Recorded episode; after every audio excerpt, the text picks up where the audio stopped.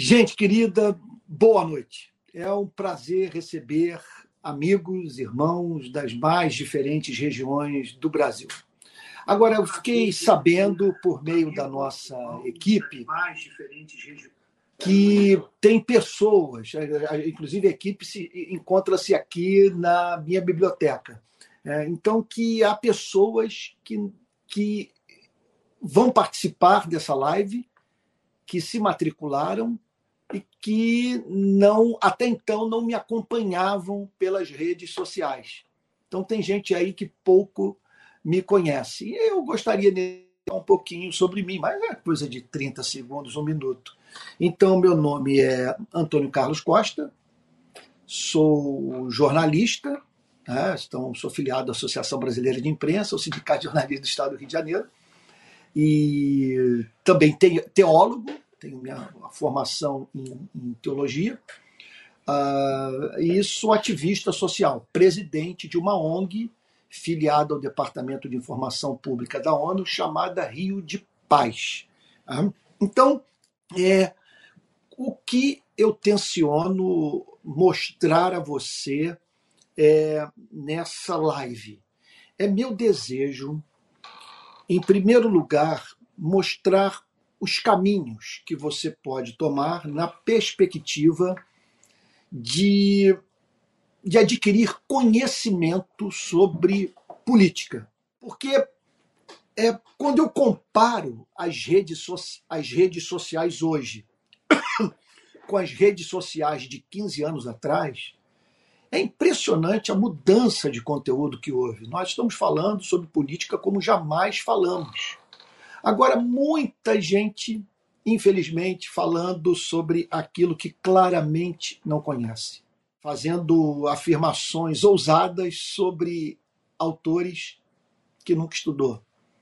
E outros que se calam, que, que têm consciência da sua limitação, mas que amariam poder participar e dar a sua contribuição. Gente que, que tem interesse pelo seu país, que gostaria de viver numa nação mais justa, mas que percebe que carece de um melhor preparo intelectual.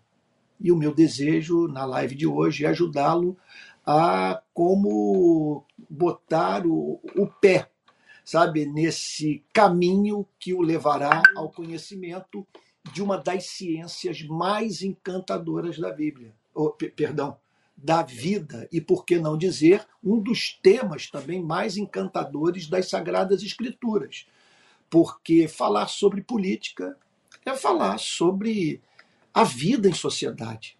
Política tem como objetivo viabilizar é, os relacionamentos humanos. Sabe? É só isso. É, é, é, claro, você pode apresentar inúmeras definições, definição de política do ponto de vista da, teoria do Estado, definição de política do ponto de vista da ação cidadã nas ruas, ou também do, da política partidária, mas de uma forma mais ampla possível, nós podemos falar, é, é, quer dizer, é, o que se pode dizer é que nós estamos falando sobre a vida em sociedade, que pode viabilizá-la, o que pode embelezá-la, o que pode fazer com que nos ajudemos, sabe?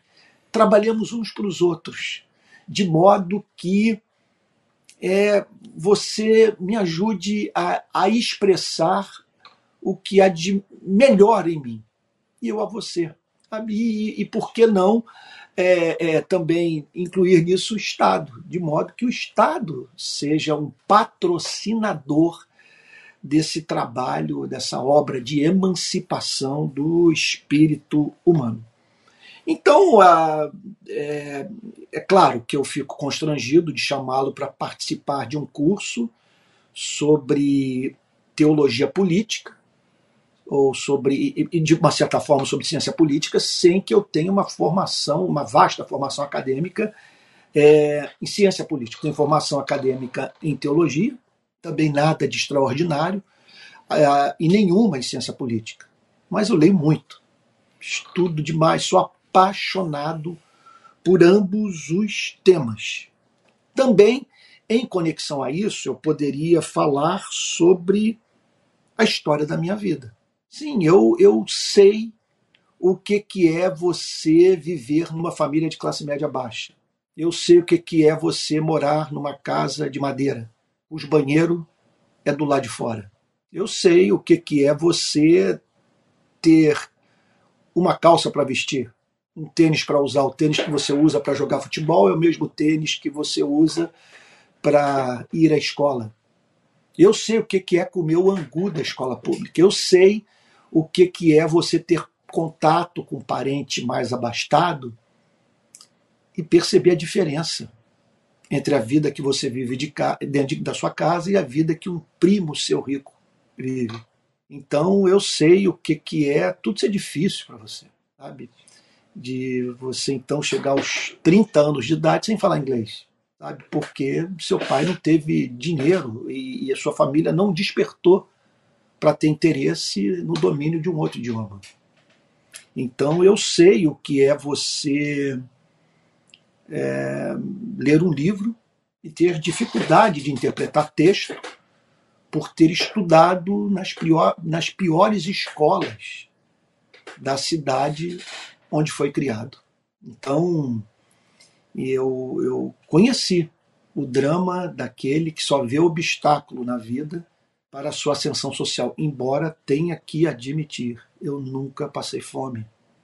Sabe? Eu não conheço nem de longe o drama de milhões de despossuídos do nosso país. Nunca, nunca vivenciei a experiência de ir para a cama com o estômago doendo e ouvir o seu pai dizer: Olha, dorme que a dor passa. Agora, apesar de eu não ter uma vasta ou nenhuma formação acadêmica em ciência política, eu também tenho a experiência de campo. Além da experiência de vida, além do meu fascínio pela literatura sobre o tema, eu tenho a experiência de campo. Há 15 anos eu presido uma ONG e tenho rodado o Brasil. Sabe?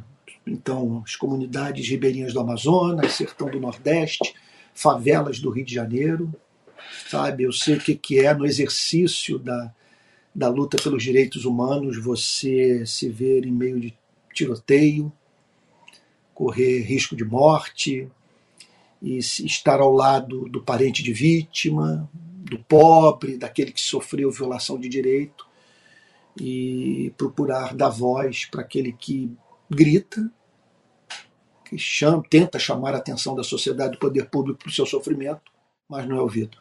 Então, eu estou vivendo né, em contato direto há 15 anos com esse mundo da falta de oportunidade de vida, o mundo onde o brasileiro acorda 5 da manhã para ir para, para ir trabalhar, trabalha 8, 9, 10, às vezes 12 horas por dia, depois gasta mais um tempo absurdo no trânsito, para no final do mês receber um salário mínimo, vivendo numa favela onde uh, ninguém aluga barraco por menos de 400, 500 reais.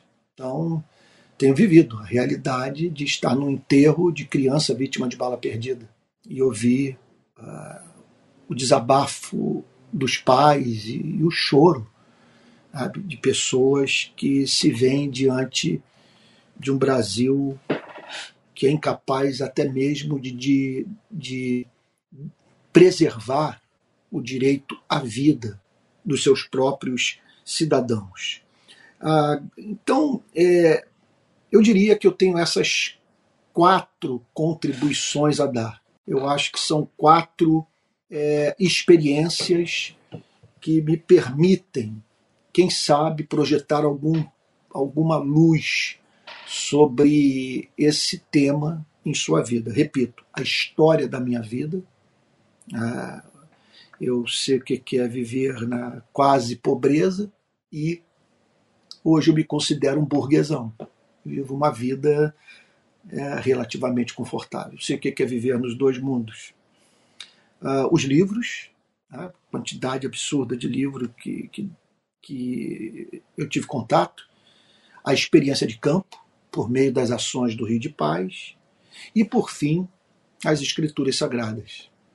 O contato com a Bíblia, com o seu mundo, e com o mundo da história do cristianismo. Isso fornece um enquadramento intelectual que permite ao cristão lançar um olhar mais sóbrio sobre um tema tão dialético e que desperta tantas paixões. É. É, quero confessar que eu já me senti muito, mas muito frustrado, envergonhado e inseguro ao pensar sobre os problemas sociais do Brasil e a contribuição que eu poderia dar a eles. É, eu, houve um período da minha vida que eu sofria demais por não conhecer, vamos assim dizer, o organograma do Estado, suas instituições, a razão de ser das mesmas, é, os meios de, de exercício da, da cidadania, de pressão política, de expressão da indignação popular. Horrível, você eu confesso que quando comecei o Rio de Paz, eu não sabia a diferença entre polícia civil e polícia militar. Tem um jornalista que eu não sei se está me assistindo hoje, um grande amigo meu, Jorge Antônio Barros, que eu pedia para ele me ajudar a entender o funcionamento do sistema de justiça criminal, uma vez que eu estava me envolvendo com a causa da redução de homicídio no Brasil. Eu pedia para ele, lá na redação do Jornal Globo, sabe, me ajude a entender qual é o papel do Ministério Público nessa história toda sabe? E a defensoria, como que funciona a relação da polícia civil com a polícia militar e tal. E foi assim, com muita luta, com muita dificuldade, que eu fui me desfazendo dessa ignorância. Que, e, veja só, e hoje, podendo entender um pouquinho melhor sobre em que portas bater, quando eu me vejo diante da necessidade de defender o direito de alguém. Deixa eu dar um exemplo. É, não funciona você botar uh, todo o peso da responsabilidade sobre os crimes que ocorrem na sua cidade, sabe, sobre os ombros do prefeito. O prefeito pode ajudar, por exemplo, com iluminação pública. Agora, segurança pública é dever da União e dos estados. Só um exemplo, sabe? Que às vezes você está simplesmente exercendo uma pressão política sobre alguém que não é o grande responsável da área que da qual a, a sua causa faz parte. Né? Eu também é, me ressentia muito da falta de vivência, de não ter vivência com os movimentos sociais, de não ter vivência com as favelas, com o sistema prisional e o receio de falar sobre aquilo que eu não conhecia. Deixa eu fazer uma pausa aqui, tá tudo bem? Tá indo, tá tudo legal aí? Então tá bom. E o desejo, portanto, de falar sobre aquilo que eu não quer dizer, o temor de falar sobre aquilo que eu não conhecia. Você está entendendo o ponto? Então, é, é, é, eu estou falando de um período que talvez você se identifique muito com ele. Certamente você está aqui, quem sabe, numa fase que um dia eu me encontrei. E ainda experimento esses sentimentos, mas não na extensão que eu os experimentei é, nos anos 90. E, e, bem, e bastante próximo do início da, do, das atividades do Rio de Paz. Então eu não conhecia as instituições do Estado, eu não tinha vivência pública, a minha vida era muito voltada para o mundo da teologia. Era do gabinete aqui, do, do da minha biblioteca, para o púlpito, do púlpito para a biblioteca. É por isso que tem muito pastor falando asneira. É por isso que tem muito pastor, isso que me impressiona, me, me alucina, que é pastor que eu consideraria assim, gente boa, mas gente perigosamente boa. O que, que eu estou querendo dizer? Ele é honesto.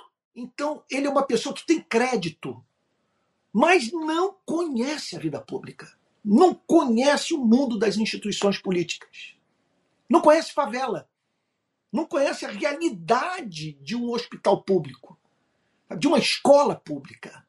Sabe? Não, não, não tem contato com os bolsões de miséria do Brasil. E por isso propõe o que é anacrônico propõe o que é desumano, propõe muitas vezes o que vai de encontro ao que de melhor pode ser encontrado na sua própria fé. É impressionante. Por exemplo, quando você vê pastor defendendo uh, pistola, fuzil, sabe, uma sociedade armada, eu fico a pensar, meu Deus do céu, Será que esse sujeito não entende o que Jesus disse? Jesus falou que se você trata bem as pessoas, há uma tendência delas tratarem bem a você. Está lembrado disso? Até os pecadores, até os gentios tratam bem aqueles que os tratam bem. O que significa o seguinte: que se o Estado oferecer condições dignas de vida para os seres humanos, eles não vão, express, é, eles não vão expressar o seu pior lado. Então nós vemos um setor da igreja defendendo o uso da espada e ao mesmo tempo ignorando ignorando aquelas ações profiláticas que poderiam fazer com que pessoas não se envolvessem com crime, porque é, é, a meta do homem, como diz Santo Agostinho, não é matar, é ser feliz, matar é meio. Se você cria os meios conducentes à obtenção das metas, muitas das quais temos que reconhecer até mesmo egoístas dos seres humanos, eles não vão se envolver com a prática criminosa. Agora, eu também sentia que me faltava um instrumento de análise social. Como entender essas transformações? O jogo de poder, isso me alucinava e me fazia sentir muito frustrado e inseguro na hora de emitir a minha opinião. Como analisar essa situação, essas mudanças históricas? Sabe? Afinal de contas, quem determina é, o, o conteúdo da legislação? as decisões do executivo e até mesmo a forma como a lei é, é aplicada pelo judiciário. Então, é, é, a descoberta de bons instrumentos de análise social me ajudaram imensamente a, a entender é, o que está em jogo. Aquilo que você só pode divisar se for capaz de olhar para além das aparências. É, deixa eu dar um exemplo. Uma vez eu conversava com um senador no aeroporto de Brasília e ele disse o seguinte: Olha, esse país está nas mãos de 5 mil famílias ricas que mandam no Congresso Nacional. Essas famílias detêm cerca de 65% da riqueza da nossa nação. Esse é um fato. Esse é um fato. Sabe? Então você, quer dizer, perde de vista é, o papel que os detentores do poder econômico exercem, até mesmo na formação da cultura. E outro ponto, eles pautam o pastor e o padre, sem a mínima dúvida, sem a mínima dúvida. Então, esse, a, esses instrumentos de análise, social são de, de, de, de, impressionante valor e é minha intenção ajudar a conhecer alguns deles. Sabe? E eu também, houve uma época que eu desconheci o mundo da favela e a minha grande faculdade, o meu, minha, eu diria o seguinte, que a minha formação acadêmica foi na favela. Ali eu me deparei com perguntas que jamais havia feito ao meu pensamento político e à minha própria fé. Então eu quero ajudá-lo. Eu quero ajudá-lo porque se você passar pela experiência que eu passei, você não, você não vai se tornar massa de manobra. Se você passar pela, pela experiência que eu passei, você não vai ser humilhado por ousar falar sobre aquilo que não conhece. E mais ainda, você vai conhecer seus direitos. Vai conhecer os direitos dos seus, vamos assim dizer, compatriotas. Você vai saber pelo que lutar. E quem sabe, ao entrar nesse mundo, você, ele vai exercer tamanho fascínio que você vai se envolver com política partidária. E não há nenhum pecado nisso. Você vai se candidatar. Você vai dar início a uma ONG, a um movimento social e nós passaremos a viver num país mais justo graças à sua atuação. Tá? Então, é claro que todo esse tema é profundamente bíblico.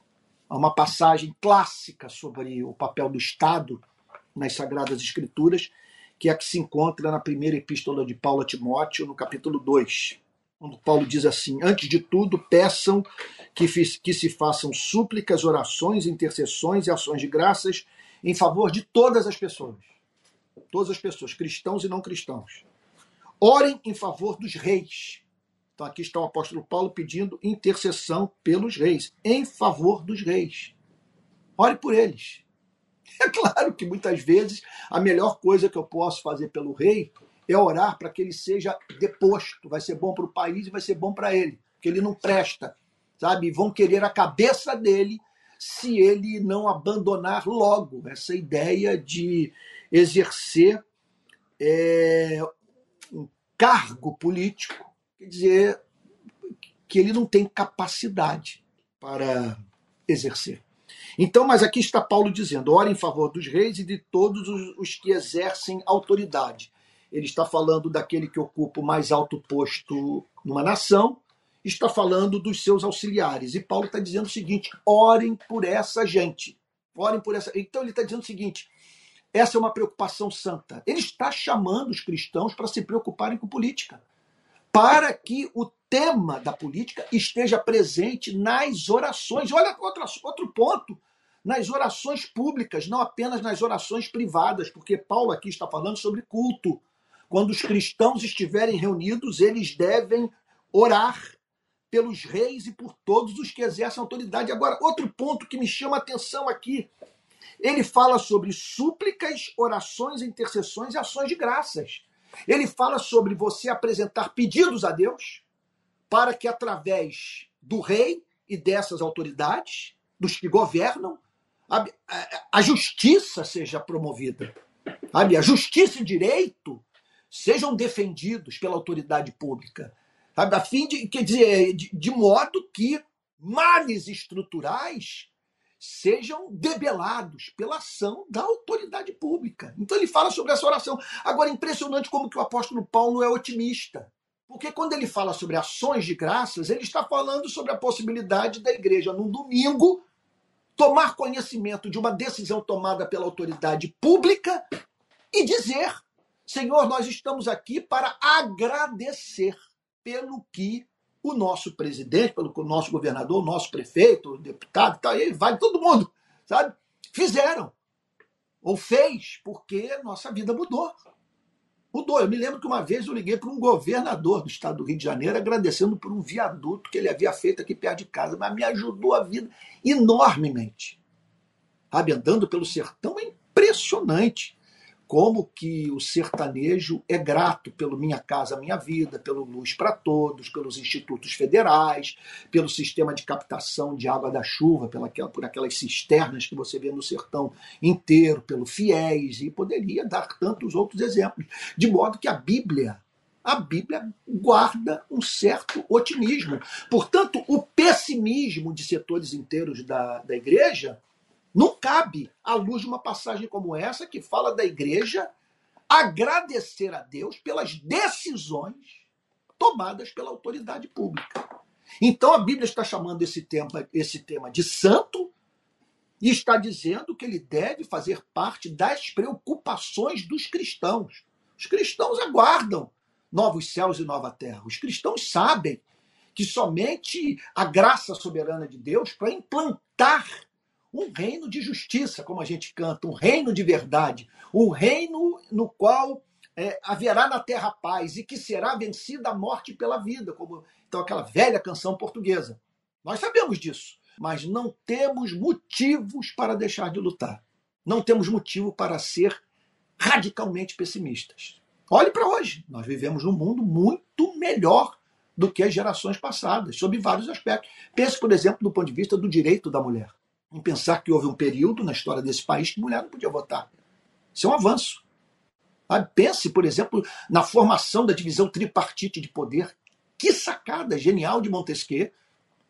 Poder executivo, legislativo, judiciário, um sistema de, de, de, de, de, de freios e contrapesos. Um negócio sensacional de você não permitir jamais que esses três poderes sejam incorporados por um único homem. Por isso os cristãos devem ser sempre radicalmente contra estado de exceção.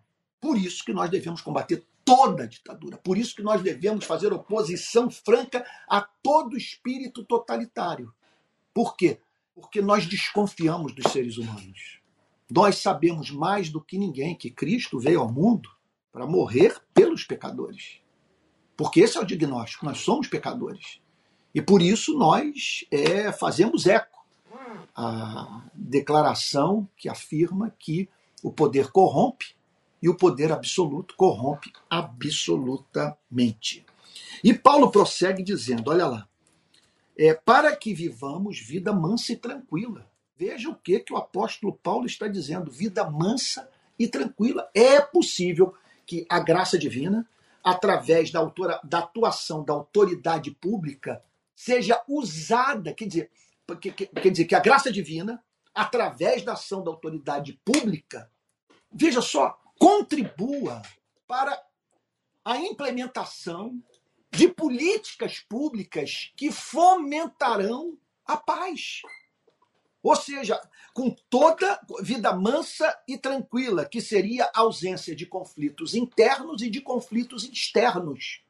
Vida mansa e tranquila, diz o apóstolo Paulo. Veja o otimismo das Sagradas Escrituras e veja a meta a ser perseguida pelo Estado.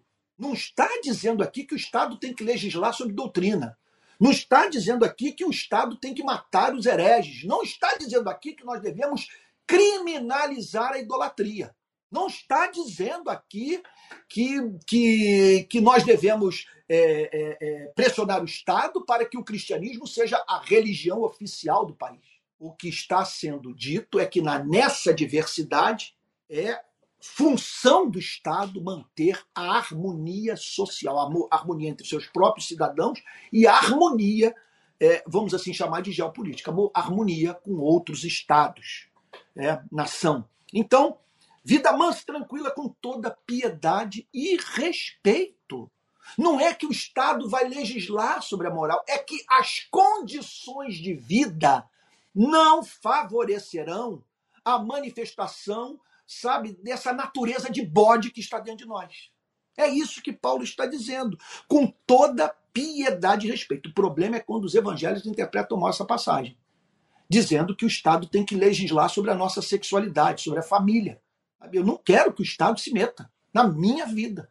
Agora, é possível ele criar as condições eh, sociais que propiciam, veja só, uma vida de piedade e respeito. A equipe está me chamando aqui para atenção, queridos, vocês estão comigo, estão conseguindo entender? Responde aqui, se sim, no, nos comentários. Se você não está entendendo alguma coisa, algum conceito está fugindo da sua compreensão, se você julga que eu estou proferindo alguma heresia, por favor, coloque aí no comentário, porque nós queremos responder cada pergunta honesta de uma forma honesta. Então, é, uma passagem como essa, portanto, nos chama para nos preocuparmos com o tema. Porque, veja só, se Deus está pedindo que nós, juntos, no culto de domingo, nas nossas orações, falemos sobre, a Deus sobre política, não há mínima dúvida que o Novo Testamento está nos chamando para conversarmos entre nós sobre política. E que isso também deve fazer parte da pregação e que o pastor deve dar o enquadramento intelectual à igreja que permite aos cristãos, é o que eu procuro o que eu vou procurar fazer nesse curso, Cristãos na Polis, que permite os cristãos pressionarem o Estado a fim de que o Estado propicie vida mansa e tranquila, com toda piedade e respeito. O que significa, portanto, uma vida de reverência em relação a Deus, uma vida de santidade, uma vida de é, é, é uma vida caracterizada por um apreço pelo cumprimento da vontade de Deus. E é claro, pelo amor de Deus. Que não sejamos tão obtusos a ponto de dizer que a nossa vida moral, a nossa conduta, quer dizer, os nossos valores éticos, quer dizer, para sua consecução, possam prescindir, meu Deus do céu, sabe, de vaso sanitário, de uma casa para morar, de um salário decente, sabe, de o afastamento definitivo do espectro da fome. Nós sabemos de pessoas que são capazes de fazer o que é considerado vergonhoso sem serem desavergonhadas, em razão das pressões que sofrem por viverem em regimes políticos, em modelos econômicos, em modos de produção que não fomentam a vida mansa e tranquila com toda piedade e respeito. Ora, pense na revolu Revolução Industrial inglesa.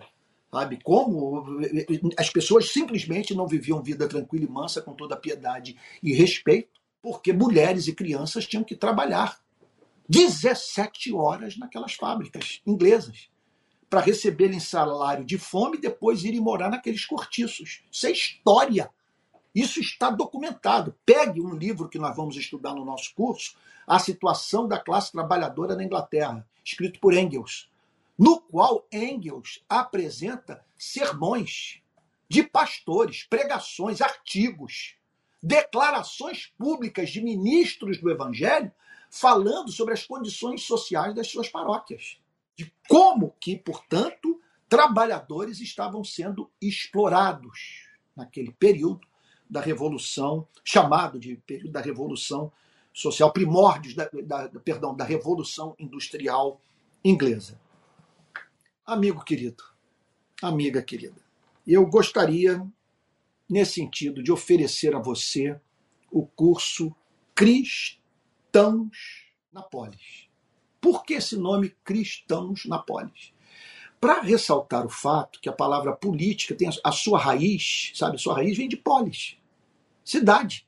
Política é a arte de administrar a vida na cidade, de harmonizar as relações humanas dentro da cidade. E não é alguma coisa que apenas protege o homem do homem. Lembrando lá de Hobbes, né? o homem é o lobo do homem. Não. Nós podemos ter uma visão positiva. Como dizia Aristóteles, nós somos seres políticos. E nós podemos nos organizar usando o cérebro, e, e um cérebro guiado pelo amor, de modo que, que vivamos em modelos de sociedade capazes de promover a sua e minha vida. De modo que possamos deixar na história a nossa contribuição única e singular. Então, por isso, o nome Cristãos na Polis. Lá estava o apóstolo Paulo escrevendo para os cristãos de Éfeso e, dizem, é, e, e dizendo nos seus dois primeiros versículos. É, é, olha só o que, que ele diz aqui. Vamos lá. Olha o prólogo da carta de Paulo aos Efésios. Veja o que, que ele diz. Para nós ressaltarmos o, o, o, ponto, que é de fundamental importância. Olha lá. Opa. Efésios capítulo 1, olha só. Verso 1. Paulo, apóstolo de Cristo Jesus pela vontade de Deus, aos santos que vivem em Éfeso e fiéis em Cristo Jesus. Santos que vivem em Éfeso. Não há nenhuma orientação para que os santos abandonassem Éfeso. São santos que viviam na polis. Esse é um tema central para o cristianismo. O que significa a polis ter no seu seio santos? Quem são os santos? Essas pessoas que se apaixonaram por Deus, que conheceram a Cristo, que se encantaram com seu Criador e que disseram para Cristo: me possui. Eu quero ser possuído pelo Espírito Santo. Eu quero me tornar parecido contigo. Eu quero reproduzir a sua vida. Essa que é a questão. O que significa isso nas nossas Éfesos? No Rio de Janeiro, em Amsterdã, Paris, Londres, Maputo, lá na, em Moçambique. O que significa isso? Como que esses seres extraordinários podem viver em Éfeso sem que Éfeso tome conhecimento da sua existência. Então, cristãos na polis. Esse que, é, é, eu quero chamar a atenção para o fato que é impossível sermos cristãos sem estarmos na polis, sem vivermos em sociedade. Quando Jesus fala sobre sermos sal da terra e luz do mundo, ele está falando sobre contato com a sociedade não cristã. Então, o que, que eu tenciono oferecer nesse curso? Vamos lá. Número um, as metas. Eu espero que você conheça as grandes ideologias políticas que disputam aí lugar na sua e na minha mente. E ideologias sobre as quais falamos ousadamente sem conhecê-las. Então, se você fizer esse curso, você terá um conhecimento básico. E eu vou, a minha intenção é abrir portas intelectuais para você. É claro que eu não vou dar um tratamento exaustivo para todos os temas que abordarei, mas eu vou mostrar o caminho das pedras. Então, logo na introdução, no, no primeiro nível do curso, você vai conhecer a diferença entre comunismo e socialismo. Você sabia que não são sinônimos? Você não pode confundir comunismo com socialismo? Você sabia que no Manifesto Comunista, Marx e Engels viam o socialismo como inimigo do comunismo? Então eu vou ajudá-lo a conhecer o significado do comunismo, do socialismo, do modo de produção capitalista do capitalismo.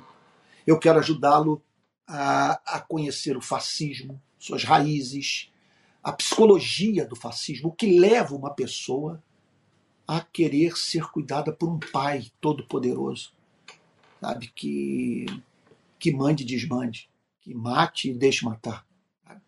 Vou falar sobre o neoliberalismo, tão presente no bolsonarismo.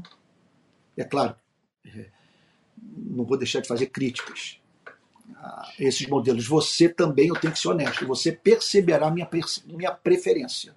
Durante o curso inteiro, você perceberá a minha preferência pela social-democracia, porque eu julgo o modelo europeu o melhor que existe. Eu vou fazer a defesa do estado de bem-estar social. Agora, não estarei dizendo que só, só dá para ser cristão se você for um adepto da social-democracia. Eu não vou estar tentando ajudá-lo a ver a social-democracia na Bíblia. Eu não quero estimular sectarismo na igreja. Sabe? O que eu quero é simplesmente apresentar os motivos pelos quais eu defendo é, essa ideologia política e por que ela não pode ser chamada de comunista. É, é um negócio absurdo, porque quando eu defendo os meus pontos de vista, é, é, é, vamos assim chamar de sociais-democratas, eu me vejo chamado de comunista. Sabe? Então, vou também no curso, você me verá batendo muito no neoliberalismo e condenando toda tentativa de incluí-lo no credo apostólico, de dizer que só dá para ser cristão se você for neoliberal, que é um devaneio completo. Essa, então, essas são as metas. Eu quero ajudá-lo a entender a, a, a, função do Estado nessa coisa toda. Você terá uma noção básica sobre teoria do Estado. Agora, há uma parte desse curso que é muito especial. É claro que eu vou falar muito da minha vivência nas favelas, da militância do Rio de Paz, eu vou falar sobre a minha história, sobre a minha experiência de campo, o que significa lidar com essas ideologias lá na ponta. Quando eu vejo alguém falando sobre Estado mínimo, Estado mínimo, Estado mínimo, eu vou falar sobre a minha experiência agora em Jaboatão dos Guararapes e Recife. Estado mínimo, Estado mínimo, Estado mínimo, e, e, o Estado não pode ocupar a função da igreja, a igreja que tem que fazer essas obras sociais e não o Estado. Estado é só a, o Estado só deve ser visto com a sua espada desembanhada para punir os malfeitores. Aí eu vou para Recife, visito uma comunidade pobre chamada Coqueiral, converso com uma autoridade pública da prefeitura de Recife e, e ele me fala sobre o rio Tigipió, que corre, a, que corta a comunidade do Coqueiral. Rio Tigipió. Qual é o problema do rio Tigipió? Foi criado por Deus. Coisa maravilhosa, mas virou um rio de esgoto. E os pobres, é, por falta de oportunidade, construíram casas nas margens desse rio quando vem o temporal, o rio transborda, invade as casas, destrói tudo. A solução? Não tem onde botar essas pessoas. O Estado, quer dizer, até teria se o Estado tivesse compaixão. E a sociedade também tivesse compaixão e pressionasse o Estado. Uma das soluções é a dragagem do Rio de Pior. Você sabe quanto que é a dragagem do Rio de Pior? Segundo um dos secretários da, do, do, do, secretário do Gabinete Civil da Prefeitura de Recife. 200 milhões de reais eu peço então para que nesse momento todas as igrejas de Recife se unam para levantar 200 milhões de reais para fazer a dragagem do rio Tigipió, a fim de evitar que essas, essa, essa espécie de tragédia ocorra novamente. Tragédia que, que atinge a vida de inúmeros evangélicos que moram nessa comunidade pobre. Você está entendendo o ponto? É sobre isso que eu vou falar. Eu vou dizer o seguinte: a minha experiência de campo é, tem provado que nós precisamos de um Estado, não um Estado totalitário, mas um Estado suficientemente forte para socorrer o necessitado em momentos como esse, em que pessoas se veem em condições tais de vida que não conseguem se ajudar, que elas não têm recursos para ajudarem a si mesmas a se livrarem do seu sofrimento. Precisam da solidariedade da sociedade e do Estado. Então, há uma parte do curso e a maior parte do curso é dedicado a isso. Ao quê? Análise de 10 obras extraordinárias que eu li que marcaram muito minha vida. Então nós vamos fazer análise do livro é, O Fim da Pobreza de Jeffrey Sachs. Fantástico. Já devo ter lido umas quatro vezes. É o livro que mais me ajudou a entender o problema da favela, do problema dos ribeirinhos, do sertão e da África. Confesso que na África é, é, eu, eu, eu me desesperei pela presença do empreendedor e do Estado, porque você precisa da indústria do comércio e você precisa de um Estado que pavimente o caminho para a chegada dos donos do capital, que só irão para a África, claro, para obter lucro, não irão lá para fazer filantropia. Então, nós vamos falar, eu vou falar sobre o fim da pobreza de Jeffrey Sachs. Vou fazer análise dessa obra que eu acabei de mencionar, considerada por Eric Robensbaum um clássico, um clássico que é a situação da classe trabalhadora na Inglaterra de Friedrich Engels. Vou tratar do livro Marx estava certo, do Terry Eggleton, livraço. Vou também é, é, é, analisar um livro do ganhador de prêmio Nobel, o economista indiano Amartya Sen, que escreveu o livro, é, é, é, meu Deus, liber, Desenvolvimento como Liberdade. Espetacular. É a proposta mais bela de sociedade com a qual me deparei em toda a minha vida. Então, é, nós vamos também tratar sobre o pensamento neoliberal. Eu vou examinar o livro é, escrito por Hayek, alguns chamam de Hayek, que é o economista austríaco, que é o grande mentor do movimento neoliberal. Que ele escreveu um livro sobre socialismo, no qual ele faz uma crítica severa a, a, a, ao, ao modo de produção socialista. Então, é, eu vou buscar essa honestidade intelectual de mostrar é a gênese do pensamento neoliberal, em que ele consiste. Vou também tratar de um outro livraço, agora do ponto de vista da esquerda norte-americana, do Paul Krugman, é, A Consciência Liberal, a consciência de um liberal. Um livro que vai ajudá-lo muito a entender o porquê do estado de bem-estar social é, ter se tornado objeto de tanto ódio nos Estados Unidos.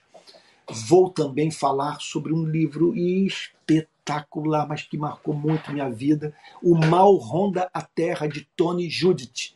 Ele fala sobre toda a tentativa de desmantelamento do estado de bem-estar social e das suas consequências. Ele faz um alerta, é, é, eu quase falei um alerta alarmante, né? Ele faz um alerta é, é, é que deveria perturbar a todos nós.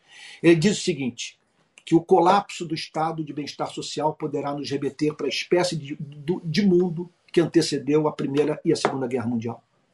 Ou seja, se aquelas condições de vida retornarem, e das quais o estado de bem-estar social manteve América e Europa, sabe, é, afastadas,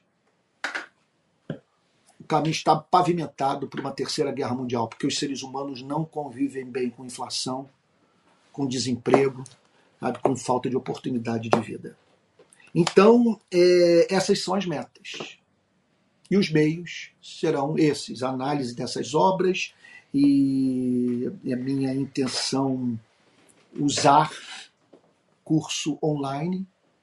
Então, você vai ter acesso a uma plataforma moderna por meio da qual eu vou passar esses conteúdos para você. Vou falar muito sobre a minha experiência. Ah, muito do que falarei é será ilustrado pelas minhas experiências de campo, sabe que no meu que na minha vida foram definidoras da minha consciência, da formação da minha consciência política. Então é isso, nós vamos ter a definição das ideologias, vamos analisar dez obras centrais e tratar dos temas mais relevantes. Eu acredito que você vai entender. Se, olha, você participando desse curso agora, se você mergulhar nele, são 45 aulas, né, Renato? 45 aulas são 45 aulas. Se você mergulhar nesse curso, eu creio que você vai votar com mais consciência. Lá para setembro, lá para setembro você vai poder, sabe, debater é, com menos receio. Eu diria com mais autoridade, sabe? E, e, e, e assim dando a sua contribuição indispensável para a formação de uma consciência política e para que o nosso povo também saiba discernir quem oferece é, o melhor programa de governo é, para atender às demandas da nossa nação. Então, nós vamos tratar de temas da mais profunda relevância. É minha intenção falar sobre o modo de produção capitalista, a condição da classe trabalhadora.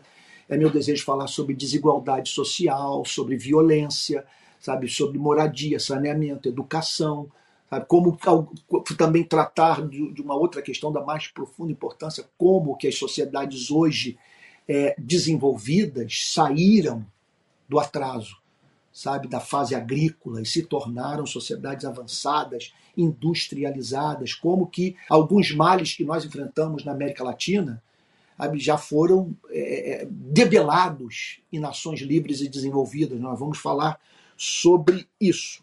Agora fica uma pergunta: tem muita gente que não tá, está familiarizada com o mundo das redes sociais, com essas ferramentas.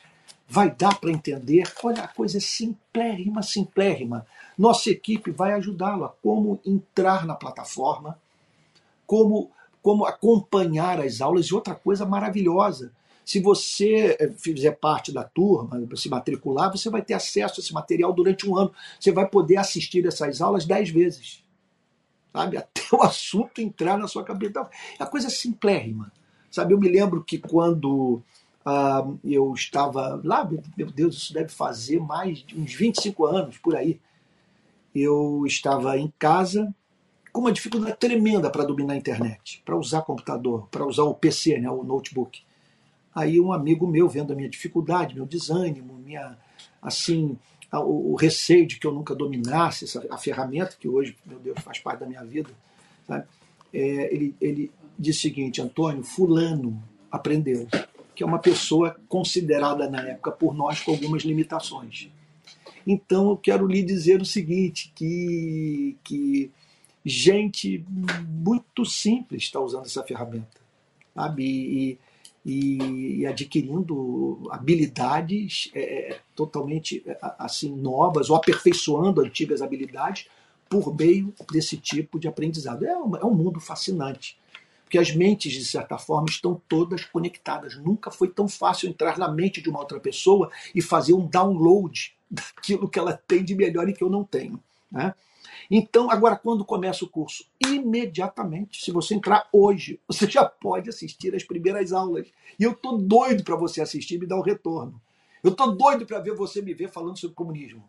Eu estou doido para você ouvir a minha defesa da social-democracia, o modelo europeu, e eu defendendo o modelo da Dinamarca, da Suécia, da Noruega, da Alemanha, de Portugal, da Espanha, da França, sabe, do Estado que quer dizer, esse modelo que você tem democracia, você tem economia de mercado e você tem um Estado é, socializando a riqueza. Então, comece imediatamente. Você se matriculou, já tem acesso à ferramenta. Outra coisa, outra coisa maneiríssima que a minha equipe poderosa, vocês precisam conhecer. O Renato, Gabriel e o Bernardo, craques, craques desse tipo de ferramenta, estão me ajudando eles estão é, é, pegando o conteúdo e, e dando um, um, formato mais bonito, mais palatável e, e tornando acessível ao país. Então, eles sugeriram a criação de um grupo de Facebook. Então, nós vamos ter um grupo de Facebook. Não é um grupo de Facebook comunista, pelo amor de Deus, não estamos fundando partido político. A ideia é nós debatermos no grupo. Então, ali, a gente falar sobre o que pensa, desabafar, comentar as nossas descobertas. Eu não vejo a hora de você pegar os livros que eu vou indicar, ler e, e, e escrever a sua resenha. Vai ser um negócio maravilhoso, tá bom? É, agora vamos falar sobre o preço. Antes de mais nada, é, por que eu estou cobrando? Eu estou cobrando porque eu não sou mais pastor. E ano que vem eu não receberei mais um centavo de nenhuma instituição evangélica. É, eu Quer dizer, eu não terei uma instituição evangélica com compromisso, pelo menos eu não tenho até agora, de me manter. Na verdade é o seguinte, é horrível falar sobre esse tema, mas a, a igreja que hoje me sustenta disse que a partir do ano que vem eu não serei mais sustentado, eu tenho que manter minha casa. Eu não vou me candidatar. O Rio de Paz é não me dar salário paga contas, assim, mas eu não sou mantido financeiramente, quer dizer, meu salário não vem do Rio de Paz. Eu até gostaria que viesse, é, eu acho até justo, mas nós não temos recurso para isso, sabe? Então eu tive que pensar nisso. E aí então conversei com a equipe, o pessoal conhece muito esse mundo aí desses cursos e tal, e o que que rolou? É, primeiro lugar, nós pensamos o seguinte: não há como mensurar o valor de um curso como esse. Antônio, você está faltando com a modéstia. Não, eu não estou faltando com a modéstia, não, porque eu vou estar tá reproduzindo, é, sabe, não, não, não, as minhas próprias ideias, mas o que eu aprendi com outros. Sabe? O que aconteceu é que eu sistematizei o pensamento de muita gente boa. Eu não vou dar nenhuma contribuição assim original, não vou trazer nada que ninguém tenha falado. Sabe? Agora, é uma coisa que vai prepará-lo para o debate. Eu vou ajudá-lo a ter uma discussão civilizada com seu marido, com sua mulher, com seus filhos. Eu vou lutar por isso para que você, ao falar sobre política, não tenha que romper amizade com pessoas que você ama. Bolsonaro e Lula não são dignos disso. Ah, diga-se de passagem. Então, não há como mensurar o valor de um curso como esse. Sabe? Outra coisa também, a minha equipe me falou o seguinte: Antônio, isso aí podia ser vendido por mil reais. Mas a própria equipe, conhecendo meus valores, disse: vamos fazer pela metade para que esse curso torne acessível. O que significa o seguinte: 42 reais por mês. Sabe? 40, né? 44. 44 reais por mês. A galera aqui precisa, porque sabe que eu sou monitorado nas redes e, e onde eu, eu escorregar, a coisa vai se tornar pública. Então, doido para me desconstruir. Então, é, é, isso. Eu vou, nós vamos cobrar a metade, 44, 40, é, 447. 447, 447 reais. Você vai poder dividir em 12 vezes. Então é isso. É o, o McDonald's que você poderia comer, sei lá, uma coisa do tipo, sabe? É, é, você vai poder, então, quer dizer, você vai pagar um mês de curso, né? É, outro ponto também muito legal, proposta da equipe. Você tem, você vai ter acesso ao curso se dentro de 15 dias você o odiar, você falar isso é comunismo puro, esse cara é marxista, esse cara é um perigo e tal, ou então ele é um ignorante, está falando sobre o que não sabe e tal, isso é uma fraude. Você vai poder cair fora, você vai poder largar o curso, você vai ter 15 dias para isso eu acho muito honesto da nossa parte, me perdoe aqui a falta de modéstia. Então, o que, que eu aconselho você fazer? Olha lá, vamos lá. Primeiro, tchan, tchan, tchan, tchan, que vergonha fazer isso, meu Deus do céu. Mas é, parece, que, parece que eu preciso fazer. Inscreva-se. Faz sentido fazer. A ideia é essa. Inscreva-se. Olha lá. Vai ser bom para o Brasil ter mais gente politicamente antenada. Marx dizia o seguinte, e eu concordo com ele que nada mais dificulta a emancipação do explorado do que, do que a falsa consciência. Dele acreditar que a exploração é justa, ou, ou melhor, que não há exploração. Não há mudança sem massa crítica, sem gente que pense, sabe? sem gente em condição de fazer uma análise das transformações sociais. Então é isso que nós vamos fornecer. Então, o curso será bom para você. Vai lhe dar conteúdo, quem sabe vai despertá-lo para o serviço? Quem sabe disso aí vai surgir alguém que vai fazer história, que vai mudar o destino da nossa nação? Eu espero, inclusive, que se você for essa pessoa, você mencione meu nome na sua biografia, tá bom? E outra coisa também, você vai conhecer os seus direitos, os direitos dos cidadãos, dos demais cidadãos desse país. Os ganhos serão imensos. As inscrições começam agora começam agora e você terá até o dia 12 de julho, até as 23 horas e 59 minutos do dia 12 de julho, horário de Brasília, porque tem gente fazendo contato conosco do exterior, é a rapaziada falou, Antônio, diga que horário de Brasília. Então, eu vou repetir, você poderá se inscrever até às 23 horas e 59 minutos do dia 12 de julho, tá bom? Isso aí, horário de Brasília, repetindo. Então, se você quiser se inscrever, clique em Saiba Mais. Onde que está Saiba Mais nisso aí, gente? Fixado no, no fixado no YouTube. Está fixado no, no YouTube. Então, se você tá no, também está no grupo do de WhatsApp. Se você quiser se inscrever, vai lá no Saiba Mais. Ou então na minha bio do Instagram. Na bio do Instagram, tá bom? Ou Saiba Mais, ou bio do Instagram. Bom, é isso. Agora eu, eu, posso interromper aqui, posso fazer uma bagunça aqui no que nós planejamos? Perfeito. Olha, eu prometo, não com a regularidade que eu estou fazendo no, no Cristão na Polis, porque com o Cristão da Polis, que em breve nós vamos abrir é, é, é, esse curso novamente, eu me encontro com as pessoas toda semana, uma hora e meia de conversa pelo Zoom. Escola livre, é a escola de discípulos. Eu chamei o quê? Cristão na Polis. Não, não. Escola de Discípulos. Tem um curso chamado Escola de Discípulos. Eu estou dando todas as todas as, as doutrinas do cristianismo e mostrando suas implicações práticas. Em breve nós vamos abrir esse curso novamente. E ali eu tenho um encontro semanal com o pessoal. Eu, é, é muito difícil cumprir essa promessa. Mas eu, eu, eu prometo que de vez em quando vou entrar lá no Facebook e vou ver os comentários e interagir com os irmãos. E quem sabe nós não vamos aí nos encontrar juntos lutando para que o nosso país seja luz para as nações, seja um país justo, tá bom? Agora, nós não seremos os braços e as mentes que vão transformar essa história se nós não tivermos preparados intelectualmente para essa luta. Olha, muito obrigado pela sua presença. Tá bom? Não deixe de se inscrever. Tá bom? Mais alguma informação aí, galera? Posso terminar? as perguntinhas? Ah, tem pergunta aí. Vamos lá. Tem uma aqui, ó. Pois não? É, pastor, nós temos que conversar sobre política, mas sem fazer campanha para político nas igrejas, certo? Olha, por que, que eu nunca fiz campanha para político na igreja? Em razão do respeito devido à diversidade político-ideológica. Então não se deve fazer campanha. É uma, eu diria o seguinte, que é um desrespeito à igreja. Mas, pastor, nós vimos o senhor bater em Bolsonaro. Senhor fez com Bolsonaro que nunca fez com nenhum candidato. Não houve jamais na história do Brasil um candidato que tenha sido visto como candidato dos evangélicos. Jamais um presidente da República esteve tão ligado à igreja. Quando eu vi a minha fé associada ao projeto de poder de um político profissional, eu me vi na obrigação de levantar a voz e dizer: me inclui fora dessa. Vocês não têm o direito de fazer isso com a minha fé. E eu não vou ficar calado, senão vão pedir, vão pensar que eu estou é, é, é, é que, eu, que, eu, que eu estou pactuado com, com, com esse devaneio.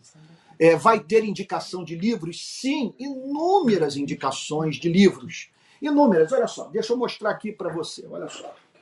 Olha só. Olha, esses aqui são alguns, alguns livros que eu vou apresentar. Olha aqui, ó. Riqueza e Pobreza das Nações. Esse camarada aqui é David Landes, professor catedrático da Universidade Harvard. Esse aqui é o livraço que eu já li mais de quatro vezes, Jeffrey Sachs, O Fim da Pobreza. Eu nunca vi propostas tão, tão objetivas para o combate à miséria no mundo. A consciência de um liberal, do Paul Krugman. É, por que as nações fracassam? Esse aqui faz uma defesa fervorosa da democracia e defende uma tese muito, muito. Eu não gosto da palavra interessante. Qual a palavra que eu poderia usar? Eu acho uma tese que deve ser considerada por todos nós. Ele diz o seguinte: na verdade, as nações fracassam porque querem fracassar, segundo ele. Porque elas, é, elas não estão dispostas a abraçar a democracia, a defender o direito de propriedade, entre outras, é, entre outros valores mais do Estado Democrático de Direito. Ah, aqui está ele, olha. o livro que me deu vontade de queimar, de destruir, de pisar em cima, mas por uma questão de integridade intelectual eu li e vou apresentar o seu conteúdo a você, que são os erros fatais do socialismo, é porque a teoria não funciona na prática. O capitalismo funciona, que é uma maravilha, né? em, todo, em todo o planeta. E tal. Mas está aqui um, bom, um, um livro que nós temos que ler. Porque a minha meta é o seguinte: é conhecer o pensamento daquele de quem é, daquele com quem eu tenho divergência melhor do que ele mesmo conhece o próprio pensamento. Eu acho que a rapaziada está mostrando aí o, o, o, o, layout do curso, é isso? Exatamente. Olha aí. Tem um layout aí do curso para o pessoal ver? Tem mais, tem mais aqui, ó. Tem mais uma pergunta? Pastor, acho muito difícil o Estado propiciar tais benefícios, visto que vejo a política brasileira historicamente mergulhada na corrupção. Olha, eu entendo, eu entendo a sua indignação, de todo coração, de todo coração. Agora, isso não é totalmente verdadeiro. Porque se você. Olha, eu vou voltar para o sertão agora, semana que vem. Nas minhas andanças por lá, é impressionante a quantidade de política pública que evitou morte, que promoveu a vida, que permitiu pessoas viverem de uma forma mais decente. Vai lá no sertanejo, vai, vai lá no sertão e pergunte ao sertanejo sobre o Luz para Todos, sobre o Minha Casa Minha Vida, o Bolsa Família, os institutos federais, o FIES. Meu Deus do céu. Que diferença, que diferença. Por exemplo, eu tenho aqui em casa a minha nora, que é casada com meu filho, médica. Ela só conseguiu se formar em medicina por causa do FIES. Então, é claro, e se você pega a história de todas as nações desenvolvidas, você verá um papel, mas um papel crucial levado a cabo pelo Estado. O Estado, sim. Olhe para a Europa depois da Segunda Guerra, combalida, destruída, arruinada. Foram os bilhões de dólares do contribuinte americano derramados sobre o continente europeu que propiciaram o, o soerguimento da Europa, porque os americanos temiam que uma Europa caída fosse porta aberta para a entrada do comunismo. Eles disseram o seguinte: nós precisamos de uma Europa forte, de uma Europa com a qual nós possamos comercializar, a fim de protegermos o continente europeu do socialismo. Foi o que eles fizeram. Dinheiro público levantou a Europa. Meu Deus do céu, são tantos os exemplos sabe? Agora, é claro, é claro que nós, é, é, é que nós precisamos de. Para falarmos sobre socialização da riqueza, nós precisamos falar sobre uma, uma riqueza a ser produzida. Aí, nesse sentido, nós não vimos. Aqui sou eu falando, não é a Bíblia, não é Jesus Cristo, não é Deus, não é nenhum profeta. Eu não conheço nada mais eficaz, pelo menos, nunca vi. Nos livros de história geral, nos livros da literatura sobre economia, nada mais eficaz para produzir riqueza do que a economia de mercado. Era alguma dúvida mais? Hã? Qual é a dúvida? Quero tirar uma dúvida que está surgindo aqui. O curso cristão na Polis. Está vindo uma pergunta aqui agora, fresquinha. E o Renato tá, tem valor de 447 reais. Sim. Você pode dizer que lá também tem uma oferta é. para entrar no curso de escola de discípulos. Isso, tem... lá também tem uma oferta para você entrar no curso oferta. escola de discípulos. Aí você vai poder fazer esse curso de teologia. O curso de teologia vai te dar a fundamentação teológica. Esse curso cristão na Polis é um curso que eu vou falar mais de política do que sobre teologia. Mas a teologia vai estar pressuposta. Agora, no, no, na escola de discípulos é teologia pura. Estamos, por exemplo, essa semana foi a doutrina da onipresença de Deus, da, da, da onipresença de Deus, da onipotência de Deus, e semana que vem nós vamos falar sobre a onisciência de Deus. Doutrina. Já falamos sobre doutrina da revelação durante meses. E cristão na polis não, é pegar a doutrina e, apli e aplicar ao mundo da política.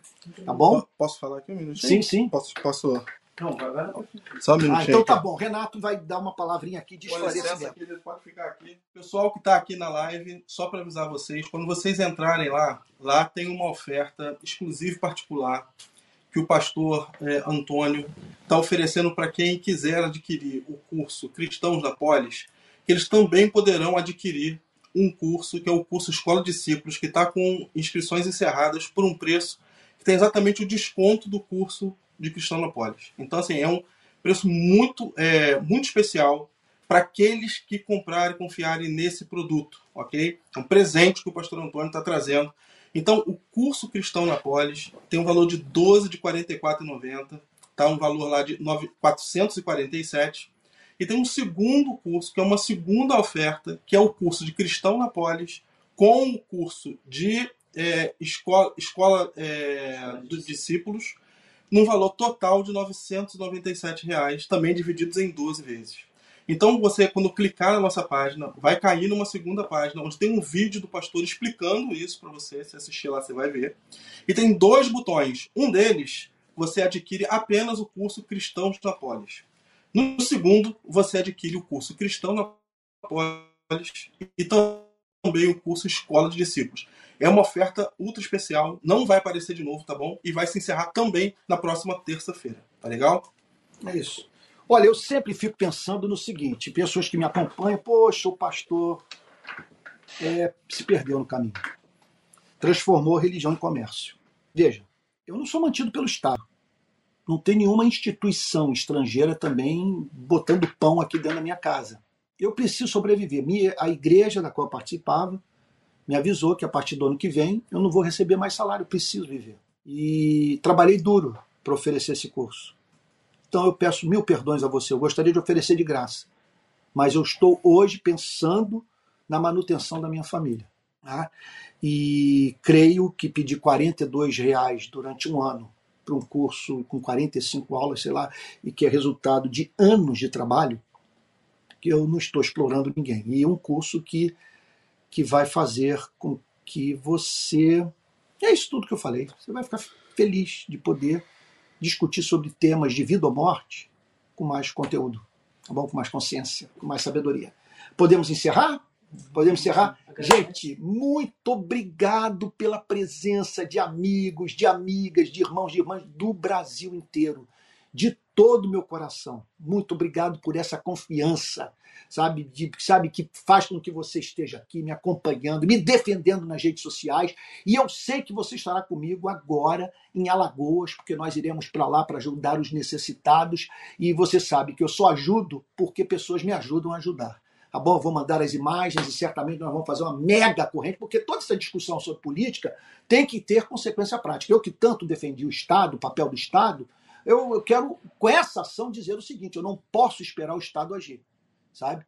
Eu não quero ocupar o lugar dele, mas enquanto nada acontece, eu não vou deixar pessoas morrerem de fome. Tá bom? Fico com Jesus. Ah, uma última pergunta. O curso Escola de Discípulos também tem aulas gravadas e pode ser por um ano? Sim. sim, sim, é um ano inteiro. O curso de Escola de Discípulos, eu vou tratar de todos os artigos de fé do cristianismo doutrina da revelação, doutrina da existência de Deus, imutabilidade de Deus, onisciência de Deus, onipresença de Deus, onipotência de Deus, divindade de Cristo, justificação pela fé, eclesiologia, segunda vinda de Jesus, está tudo lá. E, e, e nesse curso, e nesse curso eu apresento as consequências práticas da teologia. E e ainda vai ter seis ah, encontros sim. ao vivo com você. Sim, e ainda tem os encontros ao vivo. Da Escola de Discípulos tem os encontros ao vivo, em que nós falamos face a face ali pelo Zoom, e aí pessoas são capazes de fazer perguntas que, que são difíceis de responder. Né?